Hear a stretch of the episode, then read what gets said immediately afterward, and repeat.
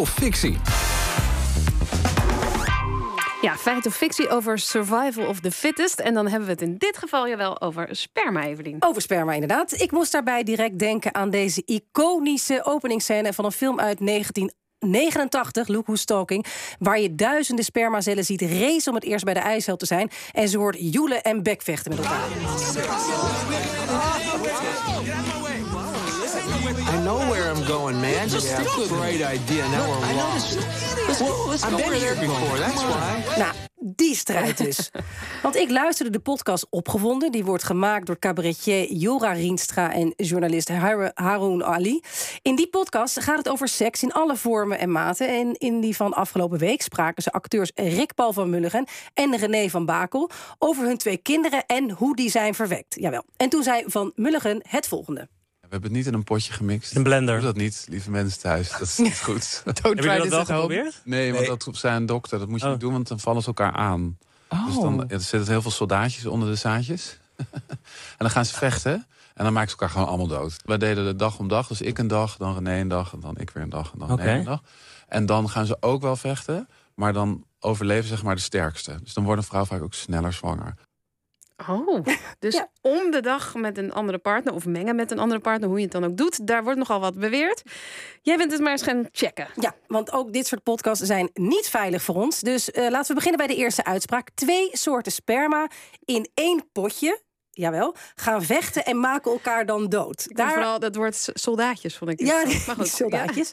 Daarover belden we Sjoerd Repping. Hij was jarenlang hoofd van het Centrum voor Voortplantingsgeneeskunde aan het AMC.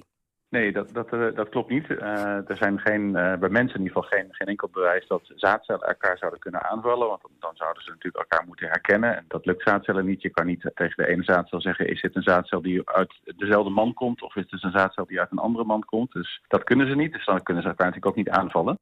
Oké, dus de soldaatjes, nou, dat klopt niet helemaal. Eh, en om de beurt vergroot dat dan wel de kans op zwangerschap? Nee, het enige wat uit kan maken is dat de een simpelweg vruchtbaarder is dan de ander.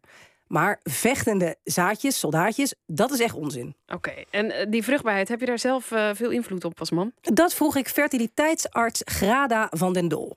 Ja en nee, eigenlijk. Eh, zoals altijd in de, in de medische wereld. Ehm, aan de ene kant, als je gezond leeft, heb je ook eh, met een gezonde leefstijl heb je ook gezonde zaadcellen. Aan de andere kant zijn er natuurlijk ook erfelijke en medische factoren die ervoor kunnen zorgen dat de zaadcelkwaliteit toch eh, achteruit gaat. Nou, je moet vooral gevarieerd eten, dat is goed voor de vruchtbaarheid. En wat ook om invloed heeft, is alcohol. En ook drugs en tabak.